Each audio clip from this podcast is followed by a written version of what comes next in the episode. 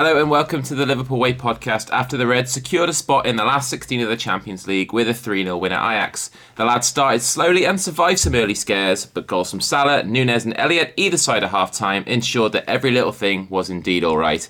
To chat through the event in Amsterdam, I've got Dave Usher, the editor at liverpoolway.co.uk and long-time contributor Stu Montagu. We'll also be looking ahead to the Saturday night kickoff against Leeds. Dave, in many ways, this was sort of just like the Rangers game a couple of weeks ago, some early strife, but once the quality began to tell, it was easy going after that, and another goal for your boy Darwin, making up for that shocking first half miss. Oh yeah, I tell you what, nobody's more relieved that a player scoring than me tonight, because I was thinking, oh my God, I've got to come on and defend me boy, yeah, and it's like defending the indefensible, like the sitter that he missed, and like the little pathetic like flop holding his face as well, and like people were pissed off with that. And it's like, God, I've got to try and defend that, but I don't have to defend nothing. Now he scored 6 goals and 7 starts. Even my dad couldn't say nothing tonight. He was cursing him after the miss, but you know when he scored, he was like, you know, that's a good header. I'll give him that. That's a good header. So like that's the most praise you're ever gonna get. So yeah, 6 goals and 7 starts. I mean, it could easily be like 12 and 7. That's the mad thing. So that's the good thing. It's like there's still so much like room for improvement and room for him to get better, but he's still delivering the goods even now while he's still like just bedding in and that. I mean that chance that he missed, fucking hell, it's like so bad, but then he does a header like that, like right in the corner, just quality. But I just thought that tonight was weird because the first 25 minutes we were proper shit. We couldn't string a couple of passes together, we looked vulnerable at the back, it was just really really poor, and then it was as though we just needed to get used to the formation we were playing. And then once like they figured out what was going on, I felt like from about half an hour onwards, I thought like we were comfortable. You know, we're by far the better side. Ajax didn't really threaten much after that. And 3-0 was probably like the minimum that we could have had. You know, if we'd needed to, I think we could have got a couple more in the second half. But, you know, we just saw the game out. But, yeah, the formation's weird. I don't think that's something that... It's, you know, when we switched to 4-4-2, it's like, okay, we might stick with that for a while. I don't think we're probably going to see this again for a while, but you know, it did the job tonight, so you know, good. But yeah, it's just I wasn't expecting to see us line up like that. I mean, Stu will talk more about the formation because he's our tactics guru. He's the one with the coaching badges and that. But just what I would say about it is like, you know, when you're playing Footy Manager and you're looking through the formations and you've got like that the diamond and the two like side players are like right by the touchline. I always look at that and go, no, fuck that. I'm dragging them two inside because the middle of the pitch is wide open and I just can't like. I just can't deal with that, so I always bring me side players in and make it a nice, neat little compact diamond. But today we had like the two side players were just basically playing as like wide midfielders. It was just, It was just weird to see. But we did settle, and once like they figured out what they were doing, I thought we were pretty good. Yeah, Stu, what did you make behind the change in formation? Like early on, as Dave said, I didn't think it worked too well. We were being played through again, and there was lots of space in behind the fullbacks, and sort of some of the problems that we saw earlier in the season. What did you make of it, and how did you like Darwin lining up on the left of the three? I wasn't as concerned at the start. I thought the commentators were over-egging it a little bit of how well Ajax were playing or how poorly we were playing. I thought the first chance they get is off a really fluky deflection where, you know, it comes off someone's foot and flies into the box and then we have to scramble. That's not the end of the world. They got another chance where I thought like Verge was being fouled a couple of times, got a big push in the back, and then they get a chance from that. So I didn't think we were too sloppy or too shoddy. I felt like we've gone into that game probably playing the diamond and thinking, well, we'll just try and be solid in the middle, so they can't come through the middle and they'll have to go round us. I was saying to the lads in the group though that usually when you do that, you try and stay nice and central. And as Dave's saying, what we were doing was we were getting those side midfielders to go out and press the full back a lot of the time. So Harvey would go out and press the fullback, and then the ball would get switched over, and you'd realise that Hendo was going and doing the same, and it just felt like there was quite a lot of space in there, and we were sort of getting away with it a little bit. But then, I mean, frustratingly, the other side of that is you do that so you get your two up top, and then I was fuming because, I mean, apart from the goal, Núñez was poor for me. He's not looking after the ball, he's not... that's the risk you're taking. You're saying we'll be a little bit open because we're going to get these two lads in up top and they're going to do some damage. And I felt like we just didn't. We got it in dangerous situations. We could have done more with it. And it was a bit, yeah, we could have punished them. Their keeper kept kicking it to us as well. We had it, we were picking it up in their final third a few times. And yeah, I just felt it was a bit frustrating. I thought, other than the time when he got rugby tackled and then decided to have a little fall over on the touchline, other than that, where I thought he turned his man well, he didn't look after the ball well at all. The one thing I would say, like Dave's saying, is he's getting his goals and things like that. I do think he's got an incredibly high ceiling. You can see that even at the moment, he's barrelling round and it's not quite coming off from football-wise, but he's getting his goals.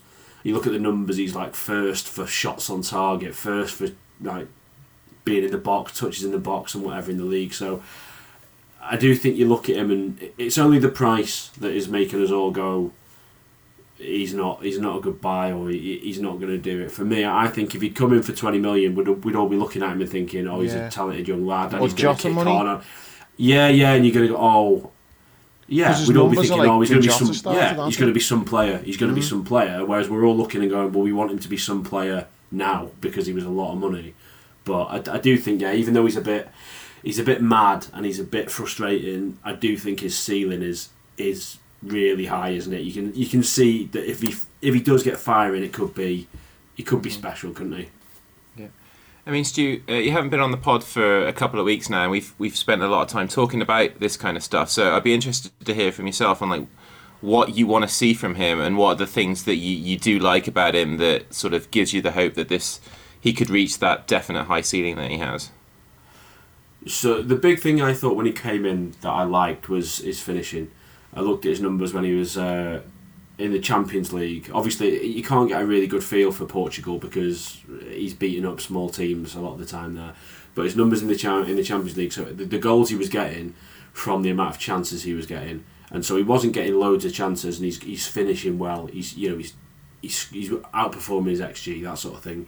So I was like, okay, that's maybe what we need. We need someone who's going to be clinical and finish things well. Then he comes in, you can see he's got the power, he's got the pace. But for me, what he needs to be doing much better is just giving us a staging post when that ball goes up there.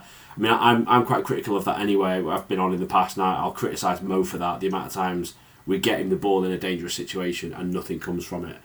I think he's a frustrating player because he'll score something from nothing, and yet sometimes he can still be frustrating, and so we end up at the end of a game where we're moaning about the defence when the way we play is we play risky football to get those boys up top, the ball, 2v2, 3v3. So yeah, just at the moment I think Núñez needs to be looking after the ball a little bit better. He needs to be hurting teams better. He definitely needs to be making better decisions that he's made over the last couple of weeks, where he's just, you know, there's clear passes on and he's not finding them, and even the goal essentially comes from, I don't even know what that was, a shot, cross or something that the keeper palms out. It was a bad cross, again, wasn't he? It was a bit, again, you look at it, he gets his goal, it's a good header, he's strong, he's powerful, it's a good header. So, I mean, we can demand what we want from him now. I think he is still a young player. And as we said on the pod last time I was on Dave, we're saying, like, how many times has he actually played against good players in his life? Yeah. In his life, he's been playing in Portugal, so he's not been up against Champions League players a lot. So, you know, probably coming to Anfield and playing in Melwood is the first time he's coming up against good quality players consistently. So, hopefully that means his development will skyrocket, and you know, the development becomes exponential, and he'll start clicking. But maybe we just have to be a little bit patient because development isn't always linear with young lads, is it? Yeah, definitely. Dave, I know I don't want to go stick with Darwin for too long, really, but one of the things that I liked about him tonight was one of those little moments that you see from him, like these little sparks where you see exactly what he can be. And it was, he had the ball on the left-hand side, I think it was just after his goal, and he was sprinting down the left-hand side, cut inside, and I'm thinking what Stu's been saying, that he's not going to do anything with this. But he just like pings it into the middle where Robbo's waiting, and it was lovely. It was like, that was pretty cool, and we could have scored from that. It turned out to be a nice little move in the end, but I think it just fell apart. Didn't Harvey overplay a pass? Yeah, But that was nice. Another little sort of green shoot from what we can expect when he does hit full gear. But we talked about the start. Not too great. We did settle as the half went on, and we sort of quietened the crowd. They kind of just shut up after Mo scored that goal, and it was a lovely goal. Fantastic ball with the outside of his foot from Hendo, and an even better finish from Mo. Yeah, Hendo did really well. He's won the ball, hasn't he? I think he just got his body in front. The guys tried to win the header. Hendo's got in front of him, turned him. Lovely ball, perfectly weighted. And the finish from Mo, it's really good, because when I first seen it, it felt like the ball was a little bit behind him, and he's in front of the goal, so he's got to try to like angle the finish. It's only when I watched it again, I'm like, oh, what's the keeper doing? You know, it's a lovely finish by him. Always just flicked it over him, but the keeper there was, you know, on the third goal as well. You know, Harvey's goal. The keeper's just made himself small. Yeah, I don't think he's a good keeper. I mean, he looks like Jimmy Bullard as well, so that doesn't inspire confidence, does it? Yeah. But it was a lovely little dinked finish by Mo. Great ball by Hendo. And that's, you know, it's a typical European away, isn't it? You know, that's textbook what you're supposed to do. It's like, keep it as tight as you can, 20, 25 minutes. Other than like that sitter that they missed after 2 minutes, it was fairly tight. They didn't have like loads of chances at that point. I think the second clear chance they had was after that, when it was already 1-0 at that point. So that's what you want to do. The crowd started to lose a little bit of their enthusiasm, and then you pick them off on the break, which is what we've done. You know, we'd got in behind them, finished it off, just what you need. And I just don't think we look back after that. They did have that one chance where they could easily have gone 1-1, but then equally we've missed that sitter with Darwin as well. So, you know, it should have been 2-0 at half time.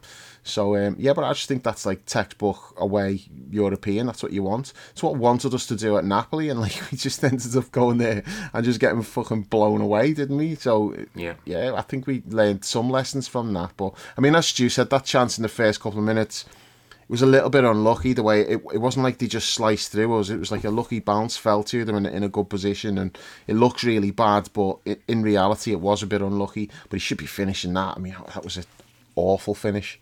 Mm-hmm. Yeah.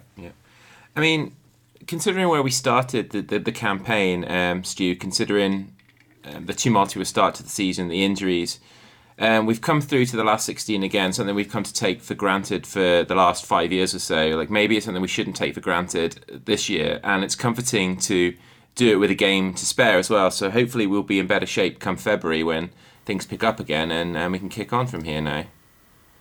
Yeah, I think there's an element where we can sometimes underestimate the teams that we come up against. You know, when we've been put in the past, when we've been putting away teams like Inter or Milan, or even Ajax. These are teams that win every week, so they used to win every week. They aren't used to the same level of competition, I suppose, as the Premier League, where you are coming up against tough teams every single week.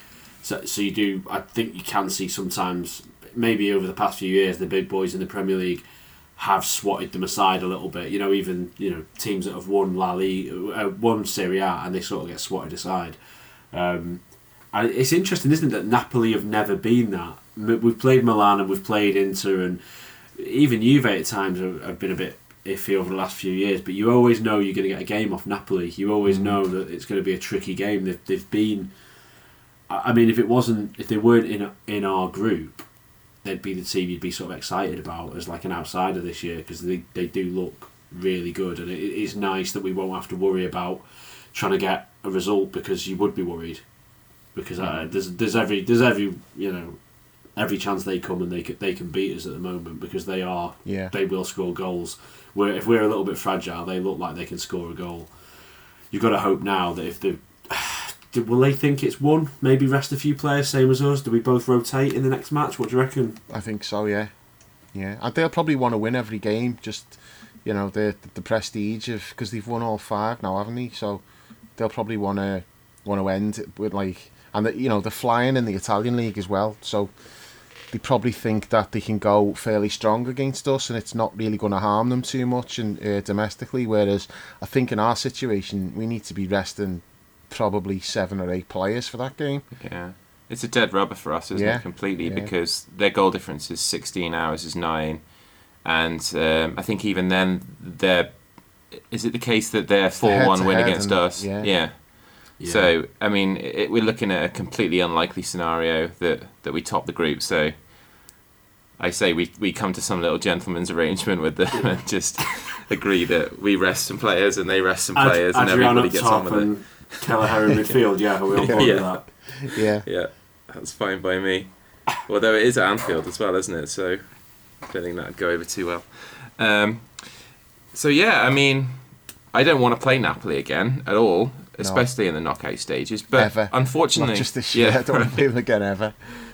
But now the knockout stages for us, I was just looking at the groups before we came on air, and, usually when you finish second in the group, not every group winner is strong, but I think there's only one possible scenario where we can't play someone really challenging in the next round now, because I think it's the Bruges and Porto group. Whichever comes first in that, we would love to get that. But Group C is Bayern. What about Tottenham's group?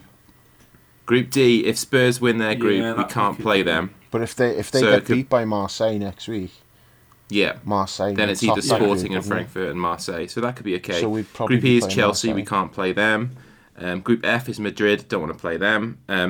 Group G is City and Group H is PSG. So I want Madrid. I know I've said this before, and it's always backfired on me. And I distinctly remember saying, like a few months ago, no, if we never have to play them again, I'll be more than happy. I've learnt my lesson. I want no part of Madrid. And I remember saying all that, and I still stand by it. And when I'm saying I want Madrid now. I don't want Madrid in the final. I'd rather play them now. Next round, give us Madrid over 2 games. I do not want to end up like getting Madrid in the final again under any circumstances, because I just don't think that anyone's beating them in a final. There's just something there with like Madrid in this competition. Give me them in the next round. Let's get it out the way. And if we get knocked out, we get knocked out. But if we get past, can we not have Porto instead? Yeah. Can we not have Porto? Give Bayern Munich Real Madrid and they can sort them out for us. Let Sadio do the business for us. I think Real Madrid would probably end up winning. So I do want the chance to beat them and say, right, there you go. Record set straight, but that's not going to happen in a final. I just don't ever want to play them in the final, so give me them next. The level of hubris on you is something to behold at times. It's not even hubris, because I'm not saying that we'll definitely beat them. That's not what I'm saying. I'm saying I want them because I want the opportunity to try and beat them, and I'd rather have that opportunity in the last 16 than in the semis or in the final. I'd rather just get it out the way and play them now. Take me chances in the last 16 with them. Okay, so in terms of the hubris, there's also an assumption there that this Liverpool team, based on what we've seen so far this season, is capable of making the final and getting beaten by Real Madrid again. That's a leap for starters. Well, we've had worse teams than this and we've reached the final, so sure. You don't know how it's going to be in the second half of the season. Hopefully we have that break, sort out all the fitness issues and... even if we make a signing or two, there's no guarantee that they can play in the Champions League. I'm not sure how that works now. I know they did change it. So can you be cup tied now or not? No idea. I think you can. I think if you sign someone who's played in the Champions League, I think you can register them now. But I'm not sure about that. Diaz played in the Champions League, didn't he? Yeah. So they must have changed it. Yeah. PSG wouldn't be the end of the world. PSG. I mean, I know they can be good, but they can also. Are they top of their group? They could still win their group, can't they? I think, and they're not. Mate, there's them. I mean, Benfica can win their group. I think that group that PSG are in. So you could take. I'd maybe take the winner of that group if we didn't get the Porto group. Real Madrid. I mean, hopefully we've sorted our shit out of it by the time we get into the next round. Anyway. Because if we haven't, we're quite capable of getting beat by anyone. Real Madrid or whoever. So, if we haven't sorted ourselves out, it's not really going to matter who we're playing. Yeah, that's true. No, fair point. Mean, speaking of sorting ourselves out, that Mo goal really did sort of settle us down, and then it was plain sailing from then on. And we got the second soon after the break with Darwin's header, the result of his shot cross that was well pushed out for a corner. And then just like the Rangers game, Darwin got his goal and Jürgen removed him from the proceedings. And the goals kept on flying in after that. I just loved that goal from Harvey Stew. Like John Brennan said to me, just as we were about to come on, that he loves Harvey because he celebrates his goals like we celebrate the goals. Yeah. You know, it's just like, so nice to see. I love seeing him get on the score sheet. And I know Dave's going to criticise the goalkeeper, but one thing I never really do when we score is I never notice shit goalkeeping unless it's an absolute howler. Like, too busy admiring the finish. Like, the finishes from Mo and Harvey were just lovely tonight. Yeah, I think Dave's being a bit cruel to the goalkeeper there. I think that's a good finish. He strikes it well, lashes it into the roof of the net. And I think people are sleeping a little bit on how impressive Harvey's been this year for a lad that young. You know, I saw some numbers the other day that were saying of all the players that are under 24 in the Premier League, you know, he's involved in more, whatever it is, you know, chances, creating shots, balls into the final third, all that sort of business, all the good stuff. He's been like really heavily involved in it, and yeah, I think people are sleeping a little bit on how well he's doing to be playing in a Liverpool side almost every week at that age, and to generally be doing the business. I was thinking today when I was watching it, when a ball gets popped into someone, there's certain players in the team where you're like, oh, I'm not sure if he's going to look after that. Bobby Firmino can be one of them. When Harvey gets the ball popped into him in almost any situation, you're pretty confident he's going to look after it. Yeah. It's very rare he miscontrols it and gives it away. And he makes good choices. He tends to keep it if he's not going to do something dangerous with it. You know, I think we're all wondering whether he's got the physicality to play in midfield, whether he's got the dynamism, that little bit of pace to get about, that sort of thing. But when it comes to like a footballing brain and picking a pass and making a nice run, that little triangle out there of Trent, Salah and Elliott, I mean, there's not many better knocking around really for causing teams problems and cutting through you with a clever move, because that was a lovely move today. It was a nice ball from Salah. It's a lovely finish. Yeah, it's just a great goal all round. Yeah. You can subscribe to the Liverpool Way podcast on all the major platforms, whether it's Apple, Google, Spotify, Amazon or Podbean. Just search for the Liverpool Way, leave us a review and hit subscribe to automatically receive all new episodes. You can also head to liverpoolway.co.uk and grab a TLW season ticket for just £3 a month. There's tons of exclusive content, including match reports from every Liverpool game, weekly Premier League roundups, the TLW diary, and access to the members-only forum. Lastly, you can follow us on social media at The Liverpool Way on Twitter and at The Liverpool Way TLW on Instagram and Facebook. I mean, Dave, for the reasons that Stu just explained, I almost feel like we've come to rely on Harvey a little bit in the last few weeks. Like he's become a really, really important player for us, and he is still so young as well. You know, it's a lot for him to take on, and he seems to be handling it really well. Yeah, he's got a great mentality, and his decision making's really good. Lovely little footballer, great technique. The only issue really is like he's not lightning quick, so you don't really want to play him in a front three, if you like, because of the speed. And then in midfield, he's not like the most physical player. But there's been other players like a similar build to him. You know, you look at like Iniesta, David Silva, people like that. You know, they end up playing in midfield, and people are like, oh, maybe he's a bit small. Luka Modric as well started off as a forward, moved further back. So there's no reason why, as he gets older and more experienced, he's not going to just nail down like a permanent midfield spot, because in terms of his technique and just football brain and everything, he's way ahead of his years. And he can finish as well. You know, he's been a bit unlucky a couple of times this season, like, but a lot of the chances have fallen on his right foot, which is not ideal. His right foot's decent. It's not like he's one-footed. I mean, that was a lovely finish tonight. And I've said the keeper's made himself small, which he has, but it's still a relatively little gap that Harvey's had to. You know, there's not like a massive window for him to blast that ball into. So I'm not taking anything away from the finish. I just think if it's my keeper, I'd want him standing up a bit rather than crouching down the way he was. But it was a lovely move. And yeah, great finish. And if that goal had to put us 10-0 up, I think Harvey would have celebrated the same way as he did, because it just means that much to him, and you can see that. Yeah. So yeah, John's right there. Like, you know, he loves it, doesn't he? It's just it means so much to him.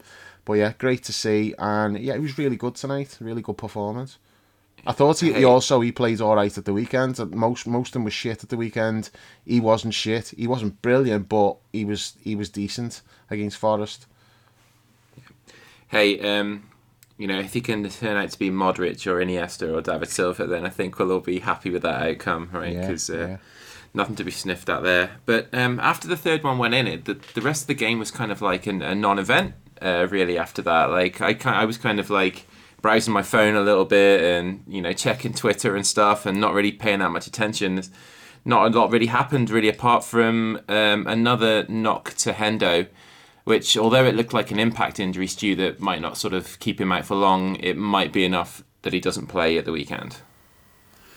Yeah, I was hoping that was just him trying to milk it and trying to take a bit of time out of the game. So we have to keep our fingers crossed, because given that we were just quite happily winding the game down, and I mean, that's what you want really, isn't it? But that's the perfect situation. Last half an hour, get a few kids on, knock it around, no great dramas. They know they can't win the match. You've got it boxed off. That is exactly what we wanted. So yeah, a knock at that point is frustrating.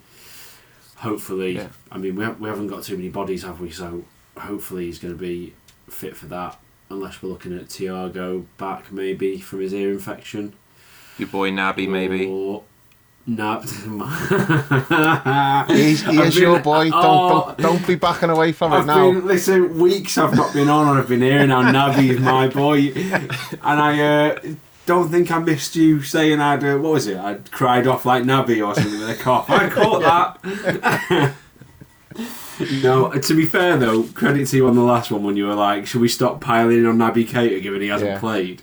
That was fair, yeah. No, I mean, listen, I think he gets too much stick, but he needs to be available, doesn't he? We really could do with the bodies. We could.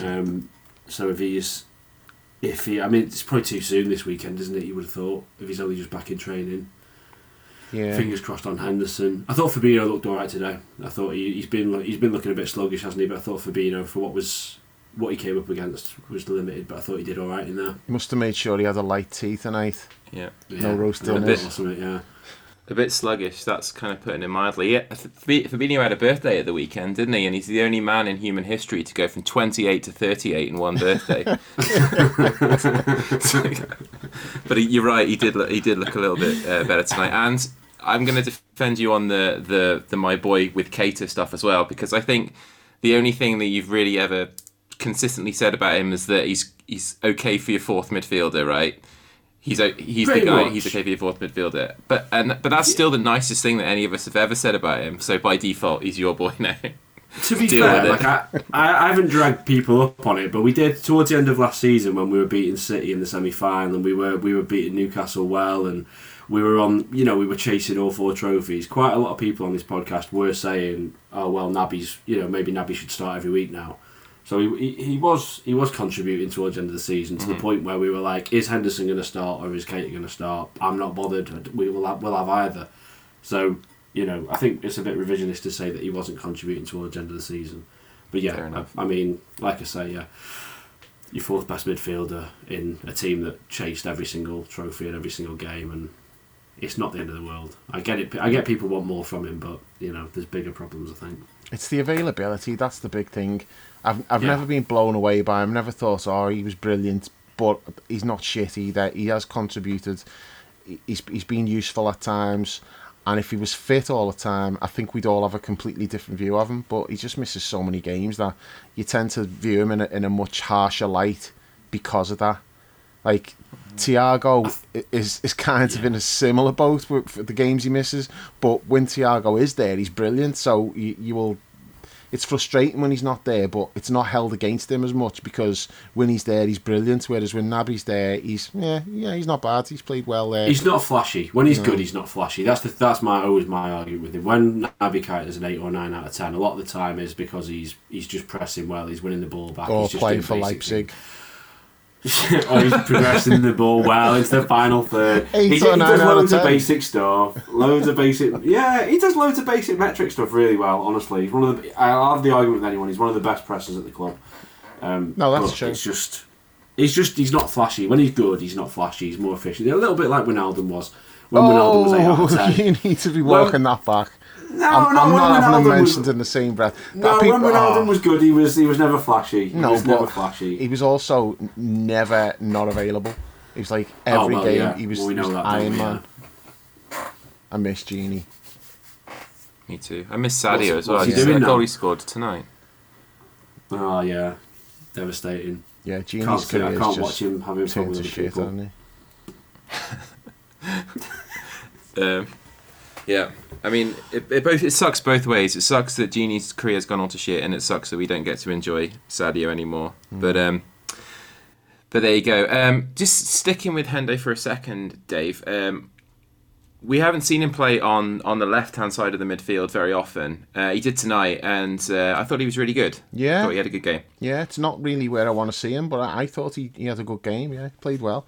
And the frustrating thing about the injury, I think he would have probably come off anyway.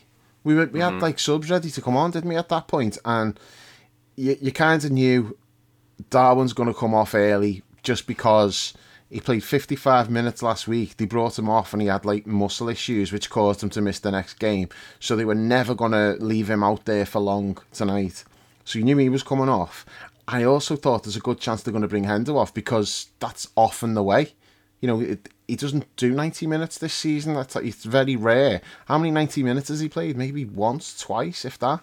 So he did against West Ham last week, because I remember bringing it up, but I can't. Yeah, I think that's the only one I can remember. So I feel like he was always going to be brought off early because we're 3-0 up, so of course they're going to bring him off. So he gets that injury just probably a couple of minutes before he was going to get brought off anyway. It's one of those, isn't it? It was just like a knee to knee, so they really hurt. Mm-hmm. You know, it's that like the funny bone when you hit it, and it's like that. Oh, you feel sick. It's that horrible pain, but. Is it likely to still be bothering him by the weekend? I think he'll probably be okay if that's all it is. Might just be like a bit of bruising or something. I think he'll be all right if it's just like a knock rather than an injury, which is what it looked like. So, but if Thiago's back, they might not need to start Hendo anyway because they seem to be just rotating him. Like he'll start one week, then he's on the bench, and so we'll see what happens for Saturday. But I think he should be okay, and I think with Naby. A week's training, he could maybe have him on the bench. I don't think he's going to be ready to start by any means, but he could be on the bench, which helps because it means the bench is going to look a little bit like deeper now. So, because it's been a bit threadbare at times in recent weeks. You've got Bobby Clark on there, who, not against Bobby Clark, he's a promising kid in that, but he's never getting on the pitch. So you've got him on the bench, knowing full well that you're not going to put him on. So you may as well be having like 8 subs. It just reduces the pool of players who you're likely to use. So if you get like Naby back and Ox back, whatever, at least they're players who they might put on if it's needed. Mm-hmm. I thought was Ramsey on the bench tonight? I seen him sitting there. Was he named as a sub? Yeah. No, that's good. I'd like to see him.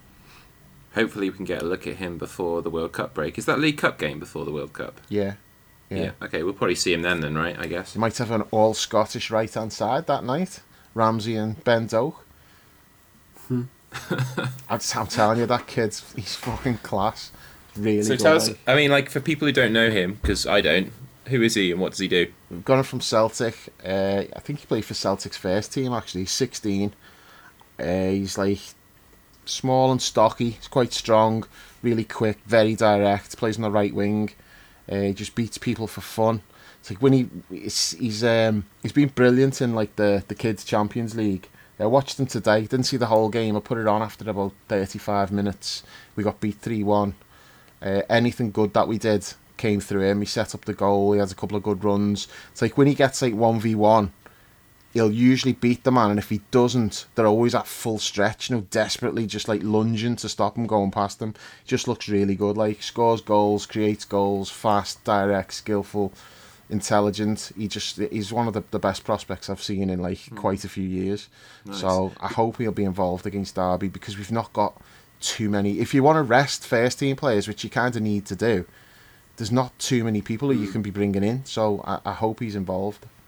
If you want to like remind us of a player, tell us a player who he reminds you of without putting a silly label like the Polish Messi on it. Oh, fucking hell. Bit Rooney-ish? In terms of... A little bit. Shape-wise, isn't he? Yeah. Stocky, physical, yeah, but not... Rooney wasn't like... He didn't play on the wing, for one thing. No. So, no, I don't really know. I mean... I want to say something, but it's going to make people go, oh, really? There's like some shades of Jordan Ibe about him. And it's easy to knock Jordan Ibe, but when Jordan Ibe was a kid, he was really fucking good. It didn't work out for him, and you know, I don't even know if he's got a club anymore. He's had like a lot of issues, but at youth level, Jordan Ibe was like really exciting. It's this similar style, you know. He's got a good shot in both feet, quick, strong, can beat people, explosive. So yeah, I just think he's got a really good chance of making it. Good stuff. All right, nice. I mean, I remember when Sterling left, I'm not feeling that gutted because I thought Jordan Ibe was just going to come in and fill his boots. And yeah, that mentality though, isn't it? That yeah. Sterling's attitude was spot on. I know he's been unfairly criticised for a lot of things, really, but really good attitude, strong mentality, and Jordan Ibe just didn't really have that. Nice. So like I said, the last half an hour of the game was kind of a non-event, really, apart from the Hendo injury and the substitutes. Is there anything else you guys want to add about tonight's game before we have a look at the weekend? It was good to see Bajetic getting on. He didn't look out of place. Easy game for him to come into, really, but yeah, I thought he did all right. He's only 17 as well, don't forget. So he'll play against Derby, I'd imagine. Good. You could see a couple of the Ajax players are probably going to move on to... That people are talking about moving on to Champions League clubs. I thought a couple Timber was good, wasn't he? Yeah, that Timber looked lively. I thought the centre half, even though he got away with murder against Salah, like everyone does, he was wrestling him and throwing him everywhere. But I thought he looked a handful as well. He looked like a Bassi. He'll win a lot. God, the one who played in the left. Yeah. But other than that, no, not really. Can I just say, if we'd have got beat tonight to a team that had fucking Davy Klaassen in it, I just don't think I could have processed that. I mean, he looked about 50. Did you see him? I mean, he was shit when he was good, and like you look at him, I'm like, fuck it, how old is he? It's like he's however old he is, he looks 20 years older than that. But I suppose that's what like being at Everton does to you. Daley Blin's like 45, isn't he, as well? Yeah. No coincidence that those two were brought off at the same time tonight. Anyway, good stuff. We're in the last 16 of the Champions League with a game to spare. That's something that we haven't always achieved, even when we've had a good start to the season. So happy about that. We can put it to bed for a little while and concentrate on the league until the World Cup break. We've got Leeds Anfield on Saturday night, the weird 7:45 kickoff after the shift from the Saturday to the Sunday, back to the Saturday. And Leeds are struggling, obviously, at the moment. In the bottom three, Stu, you used to watch a lot of Leeds, obviously, because of your love for Bielsa. It's you kind of the results are kind of the same under Jesse Marsch, just without the fun football. And now there's rumours of Sean Dyche being lined up. So to go from Bielsa to Sean Dyche within a year would be quite the change. Yeah, that feels like quite the depressing change, doesn't it? If you're a Leeds fan, at least they had some fun. I mean, I don't know, you look at Leeds, I haven't seen a lot of them this year, to be honest. I haven't seen a lot of them under Jesse Marsch, but the form's dreadful. I mean, we could have said the same about Forest, I suppose, but I think they've not won in 5, 6, 7, something like that.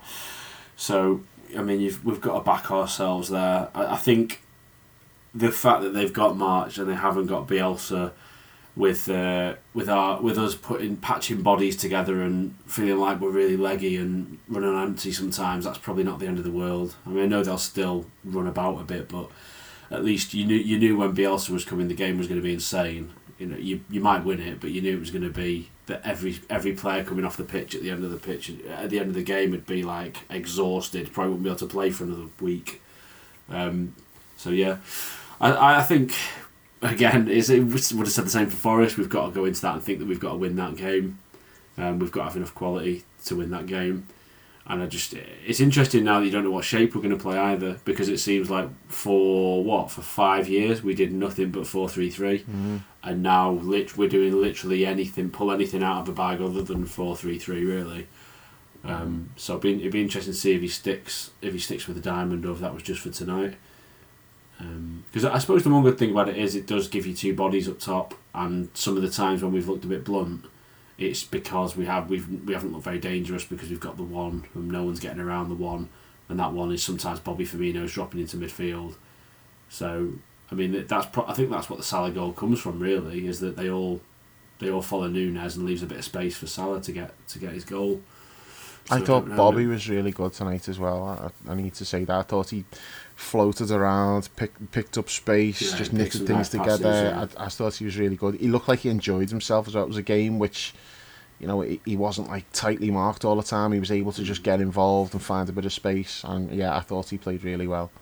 He was a little bit loose with it. In our half, he was a little bit looser with it than I would like. When he, you know, when he's dropping into midfield, and sometimes he's got a man on him, and when it goes into Firmino, you're like, oh, this is a concern. Yeah, it is very ballast touch. Yeah, but most of the time he was a little bit loose with it, but I thought his passing was excellent. He picked out some lovely passes to put us through the lines.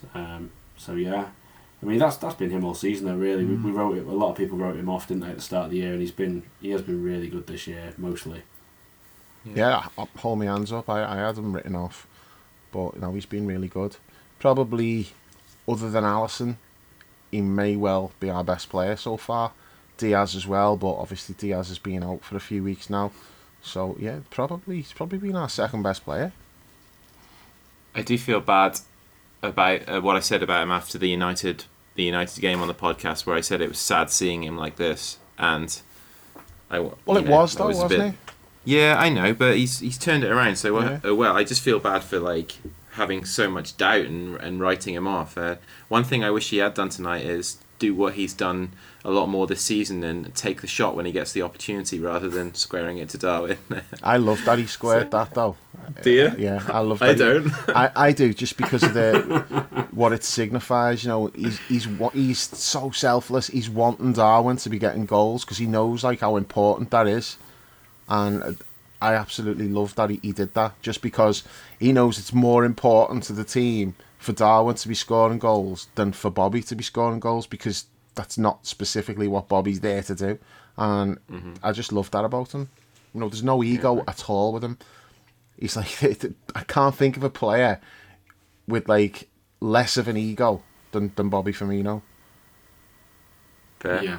There's another one in the second half as well, I think, towards the end of the game, where almost every other number 9 in the world just laces it, and he goes for the extra pass to lay someone in, and it's frustrating, isn't it? When you need a goal sometimes, and you're like, can you just put the ball in the back of the net? But even when it came to him for the Núñez chance, I was like, what are you passing for? And then as it slides over, you're like, there you go, yeah, perfectly good choice. Until not so perfect execution. Yeah, until your boy hooked it up. My boy, yeah. Dave's boy. Yeah, Dave's had more boys than the Catholic Church, hasn't he? Jesus Christ. I know my boy Bamford's coming to Anfield on Saturday as well. Yeah. What a day for you. On subject to Leeds, though, I mean, I feel like Leeds are better than the results have been, because when I watch them play, there's a lot to like about them. You know, I don't think they're an easy team to play against at all. Results haven't gone their way, but they should have got something against Arsenal. But my boys missed a penalty. He also had like a goal disallowed by VAR, and they could have had another penalty at the end. So, you know, they really gave Arsenal a load of problems in the second half, and they were unlucky not to get something from that game. So I don't think that's like a pushover on Saturday at all. If it was away, I'd be properly worried about it. With it being at Anfield, you always think we'll find a way to get the job done and win the game, but don't be thinking like just because Leeds are like near the bottom of the table that they're the shite, because they're not. They're a difficult team to play against, and they have been a bit unlucky in some of the games that they've lost as well. I mean, we have had these sort of moments during the season where we think we're on track, and then a game like Forest comes and trips us right up again. Is there any chance you think that could happen again on Saturday? No, but I didn't think that it would have Forest either. So. Yeah. And also, this is the key thing here, is we've got no idea what team we're going to put out. Yeah. Klopp probably hasn't got any idea what team he's put out. And this goes back to, you know, what we were saying on the last pod about like how much influence the sports science team got. Klopp's comments before the game was... I don't know, I didn't know what to make of them.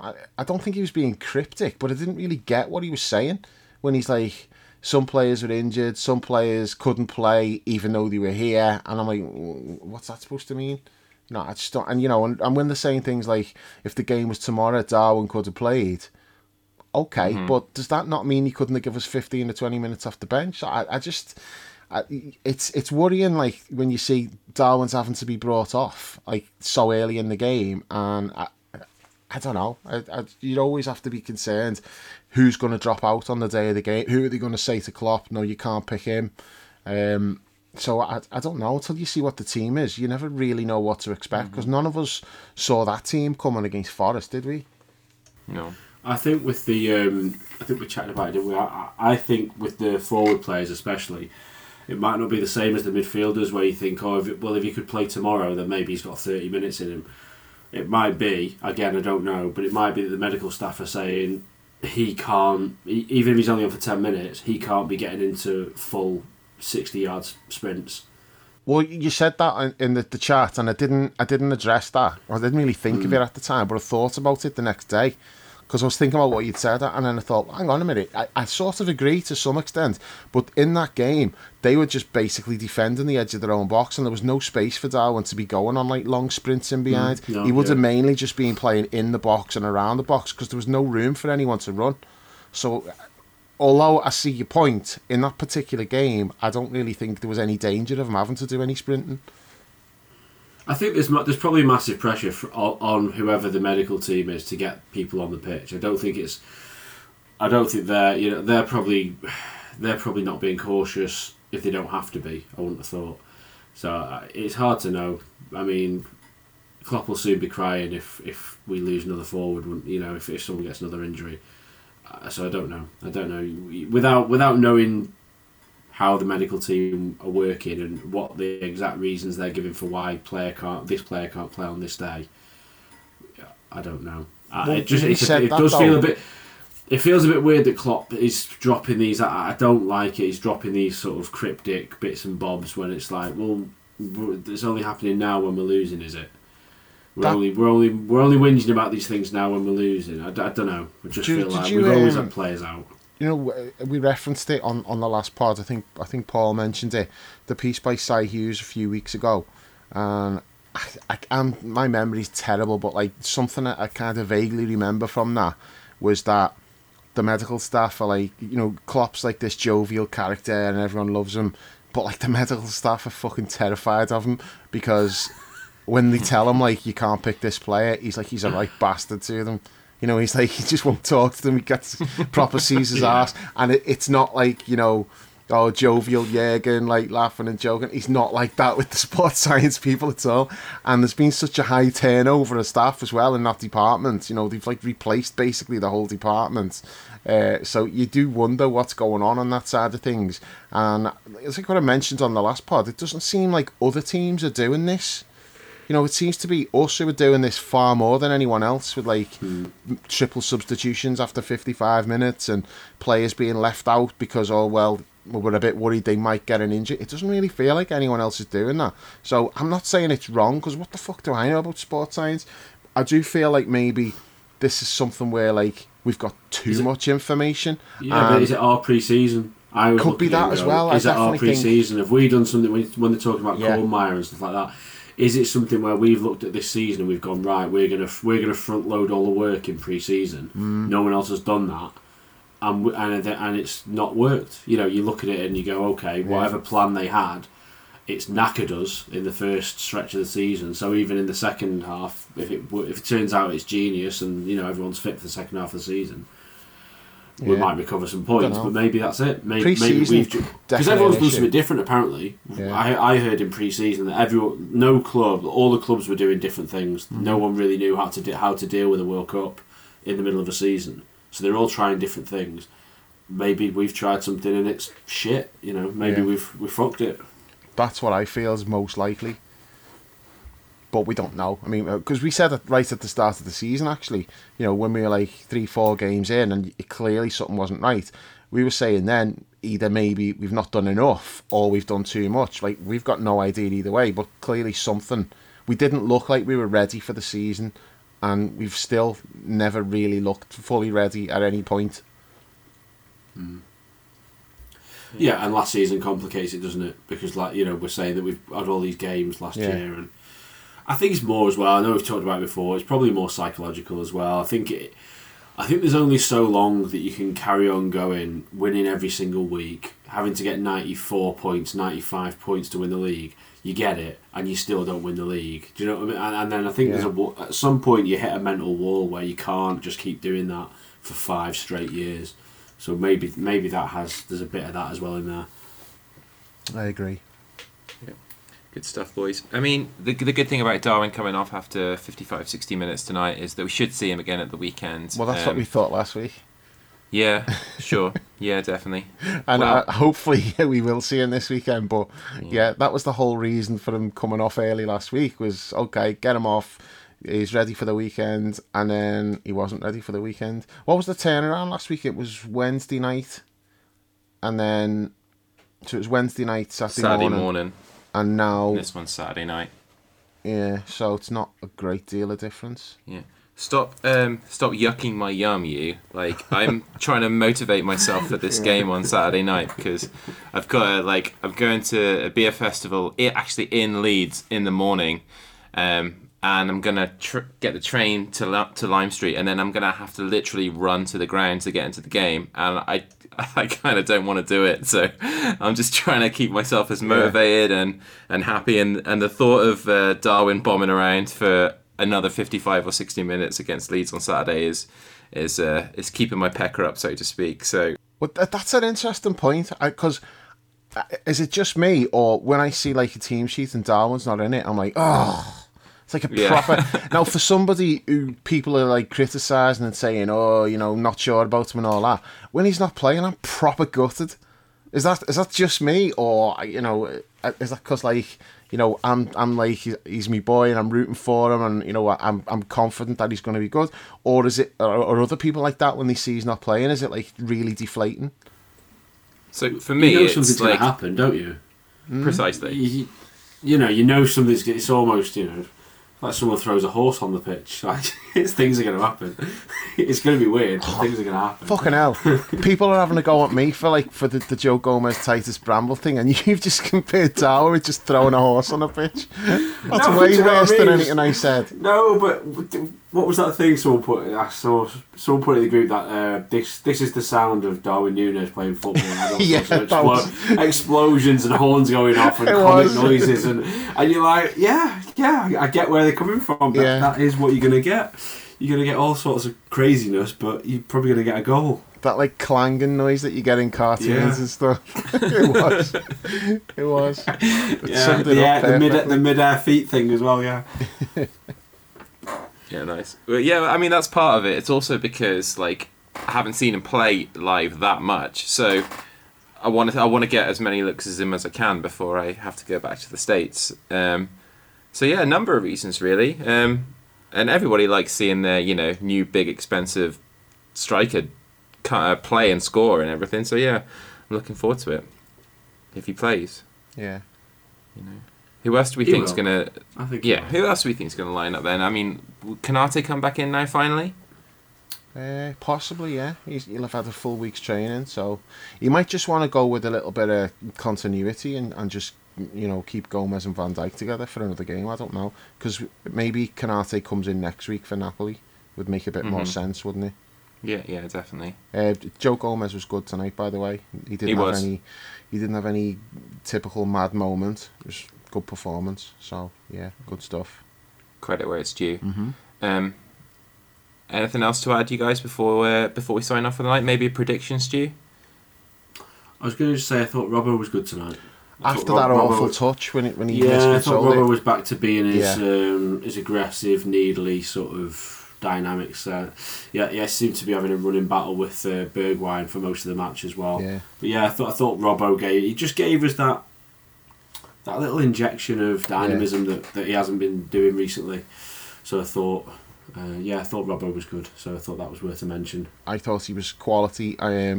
He had that bad touch early on when he miscontrolled it and went out of play. From that moment on, I thought he was just superb. Great game from him. Oh, I'll tell you what I want to say.